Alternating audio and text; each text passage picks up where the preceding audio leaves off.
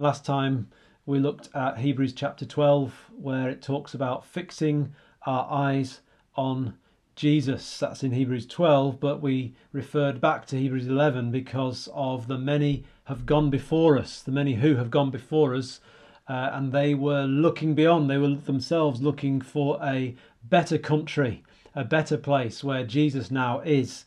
So we're fixing our eyes on Jesus. He's gone before us and um, let's keep looking to Jesus. These things we've been praying for, let's keep looking to Jesus, who is seated at the right hand of majesty.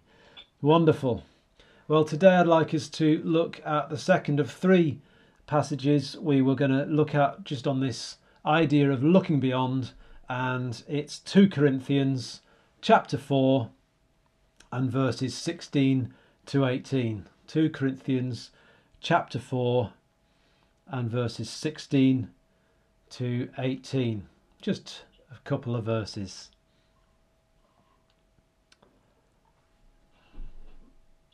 It says, Therefore we do not lose heart.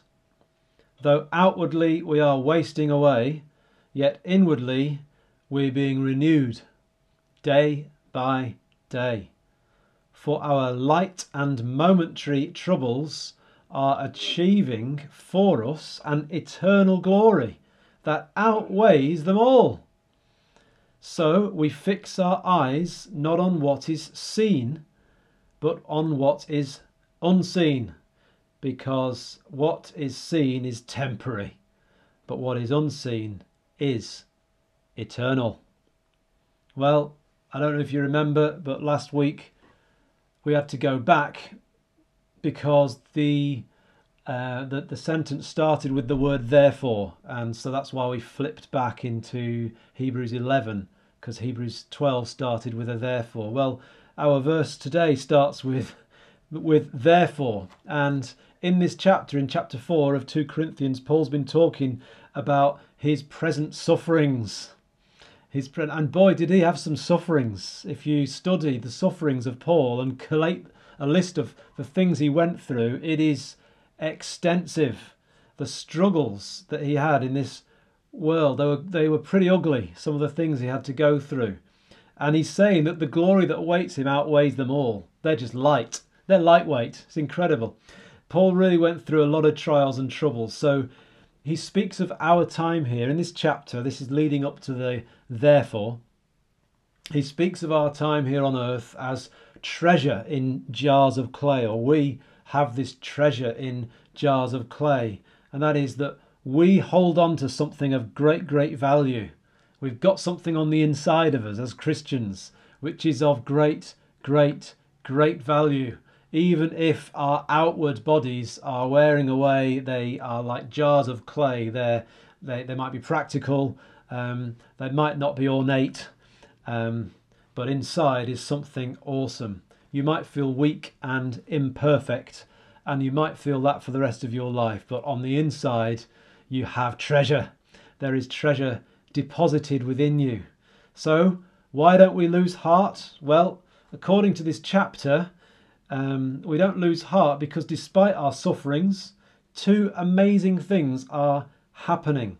Number one, God is going to raise us from the dead uh, like he did Jesus. This is all leading up to the therefore. God's going to raise us from the dead. The same God that raised Jesus from the dead will also bring life to our bodies and we and he will present us to him we're going to be presented uh, and it's not going to be a uh, head hung low tail between your legs presentation um, you've been called before the headmaster and you don't know if you've done something wrong you're presented glorious and he's going to say, "Well done, good and faithful service, servant," and um, because of the righteousness that you have found in Christ Jesus, not through anything that you've done. So he's going to raise us from the dead, like he did Jesus. That's the first thing that's happening.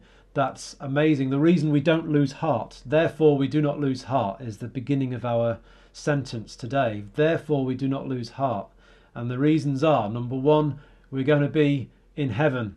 And number two, in the meantime, while we're waiting for that glorious, glorious day, the gospel is reaching more and more people. That's why we don't lose heart. That's why Paul didn't lose heart despite the beatings he took, because the gospel, which was more important to him than anything else in the world, was being spread, and more and more people were finding the truth.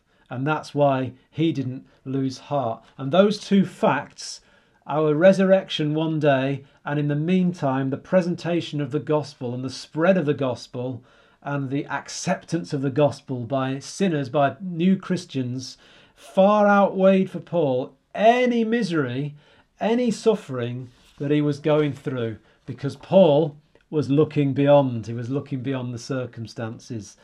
Therefore, Paul does not lose heart, and neither should we, because the same is true for us. The gospel is spreading. We might not see new Christians coming into our church every week at the moment, but we are believing for a harvest as we continue to spread the word, as we continue to pray blessing upon our neighbours, as we continue to connect with those who we are led to by life's circumstances and by the Lord. Um, we are praying for a harvest and we're praying for those people. And so we're not losing heart. And I like how Paul is so honest about his physical limitations and even deteriorations. I, I think I mentioned once before, I, I, heard a preacher long ago who was um, a little bit questionable in his prosperity teaching, and he was also the health side of it as well, health and wealth, and and he he proclaimed that he was never going to grow old while he was on earth. He was just going to die like a young man because he was he was walking with the Lord so closely. Um, I wonder how he's looking today. it's, it's not the way Paul was talking. Paul was saying, yeah, we deteriorate. He uses the phrase, what is it, wasting away? Um, outwardly, we are wasting away. That's honesty, isn't it? And um, he didn't beat around the bush about that. He was honest and real about his own personal limitations and the deterioration of his own physical health and the thorn in the flesh that wasn't taken away.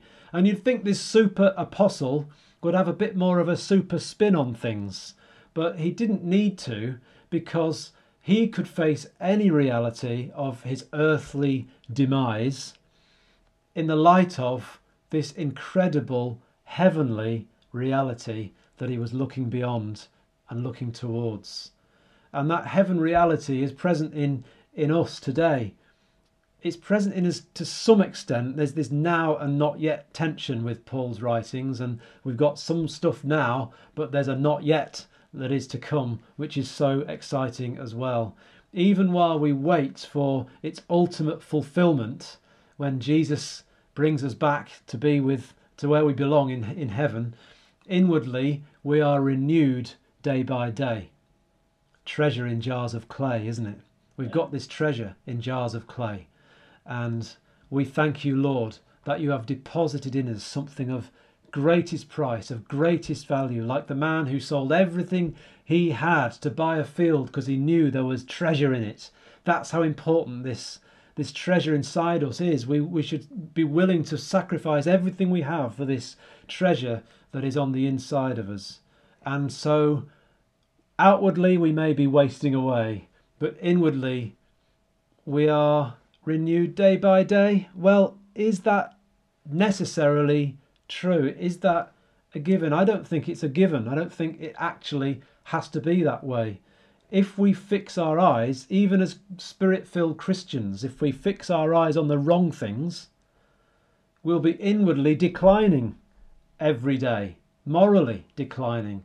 Spirit, I speak from personal experience, spiritually declining mentally declining by not fo- fixing our eyes on Jesus, fixing our eyes on things unseen. In fact, it doesn't take any effort at all to slip away um, spiritually, morally, ethically, mentally, to go into decline. It takes, in fact, zero effort. You don't have to try. It happens all on its own. We don't have to fix our eyes on bad things. We just have to um, slack off a little bit in our spiritual walk I'm speaking from personal experiences. I know the difference in myself when I'm walking daily with Jesus, speaking that uh, prayer language that He's given me, the, the speaking in tongues, reading His Word, talking to Him, talking to Him about His Word as I read it, communing with Him, doing my best in my own uh, in my own way to abide in Christ throughout the day. When I'm not doing that, I drift. It's not a physical, sorry, it's not a deliberate thing, but I just drift naturally. So just wanted to bring in that sort of reality check for my own life that where Paul says outward inwardly we're renewed day by day. Well, good for you, Paul. It shows you're walking with the Lord. Um, but you know, not everybody uh, experiences that because we have to be intentional about our walk with the Lord. Just like with any relationship, we have to be intentional about it and work on it and spend time with that person that we're having a relationship with, and so much more with Jesus. So that's why we're told in the next verses to fix our mind on things unseen. Fix our minds. So we're not uh, only able to be renewed day by day to keep the treasure safe within the jar in the here and now, there's this even greater treasure in the future. Um, but Paul says that our light and momentary troubles, just working through these verses now, our light and momentary troubles are achieving for us an eternal glory that far outweighs them all. He could say that because the trouble he was going through was linked to his preaching the gospel. He was suffering for the gospel. So he could say, Our light and momentary troubles are definitely out, uh, uh achieving something far more important. But for us, sometimes our uh, our troubles are self-inflicted. I'm just bringing that balance again. Sometimes you could you could go through troubles and, and not honestly say, well, God's doing something great in this because we've just made a really poor life choice and we brought trouble on ourselves. And yeah, God by his grace might turn it around for good, but it really wasn't part of his plan. But Paul's talking about the fact that he was suffering for the gospel, and that's an, an, an eternal glory that, that's brought from that that far outweighs any suffering. His suffering, because of his suffering, Paul's, loads of people coming to know Jesus. First the Jews and then the Gentiles coming to know Jesus. That was worth the suffering, it was worth the cost. And it's a little bit like Jesus, who had to go through that suffering so that he could be the first fruits of many more brothers and sisters. Jesus was willing to die so that some might find freedom. Anyone who chooses can find freedom. Paul was willing to suffer so that others might find that same freedom. And the light of seeing your neighbour in heaven, imagine seeing your neighbour who doesn't know Jesus today, but one day them coming to Jesus, and one day you seeing that neighbour in heaven, or even your neighbour's uh, children. We just talked about one child who we, we didn't actually pray out loud for, but we shared that prayer request of one particular child and praying for their healing. Imagine seeing that whole family saved. Imagine seeing the person you um, live next door to or you encounter on a daily basis who doesn't know Jesus, seeing them in all of eternity, in heaven, in eternity any suffering you go through in that process is worth it. You you will agree it's worth it. I'm not having to tell you that. You would agree when you're sitting in heaven with that person in glory and you think about some of the ridicule you went through or some other suffering you went through for the gospel, you won't even think about it. It won't even matter. And that's the context Paul's in here. He's saying these light afflictions I'm suffering because of the gospel, they're nothing they're nothing. I'm looking beyond. I'm looking beyond to what Jesus is doing for the future. These sufferings are lightweight compared with the heavy glory that will be seen. So, working through the verses, we fix our eyes not on what is seen. And what a lot of things we see. Someone prayed tonight already about some of the things we see in our world and how unhappy a place the world is in so many ways. We don't fix our minds and our eyes on those things. We're told to focus on whatever things are true, right, noble, lovely, praiseworthy, all those things. We fix our mind on those things in the natural, but in the supernatural, we kind of we want to fix our eyes on things unseen, which actually sounds a little bit like a contradiction to fix our eyes on something that isn't seen. It is a contradiction, isn't it? You know, it's like saying smell the unsmellable and uh, and and taste the untastable.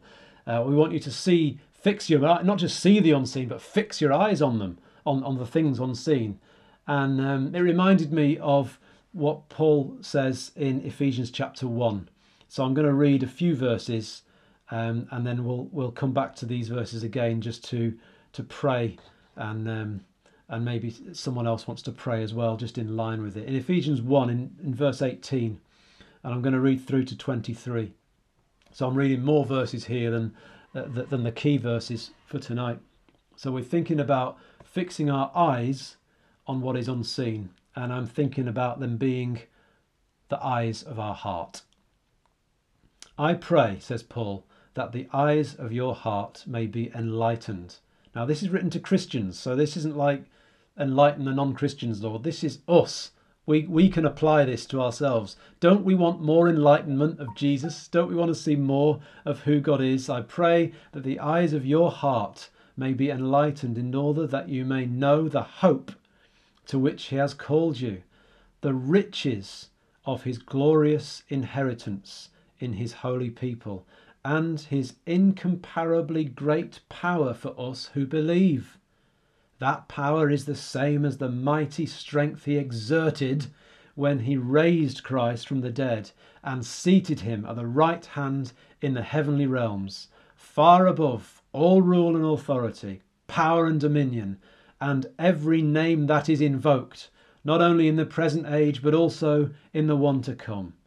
And God placed all things under his feet and appointed him to be head over everything for the church which is his body, the fullness of him who fills everything in every way.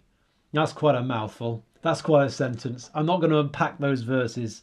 Um, there's probably a whole series to unpack those verses, but that is some enlightenment, isn't it? If he's saying, he starts off, I pray the eyes of your hearts will be enlightened so that you can see, and then he just spills out all these truths and, and treasures um, to do with our salvation and who we are in Christ. Surely that's what Paul's thinking about when he says we fix our eyes on the things that are unseen, the, the things that are greater than our physical reality, the things that are superior to anything our human eyes can see.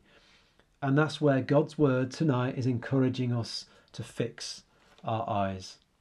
So last week we saw we were to fix our eyes on Jesus.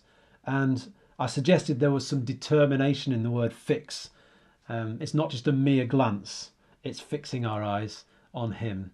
And on today, we're thinking about on the things unseen, these incom- incomparably great riches of who we are in Christ.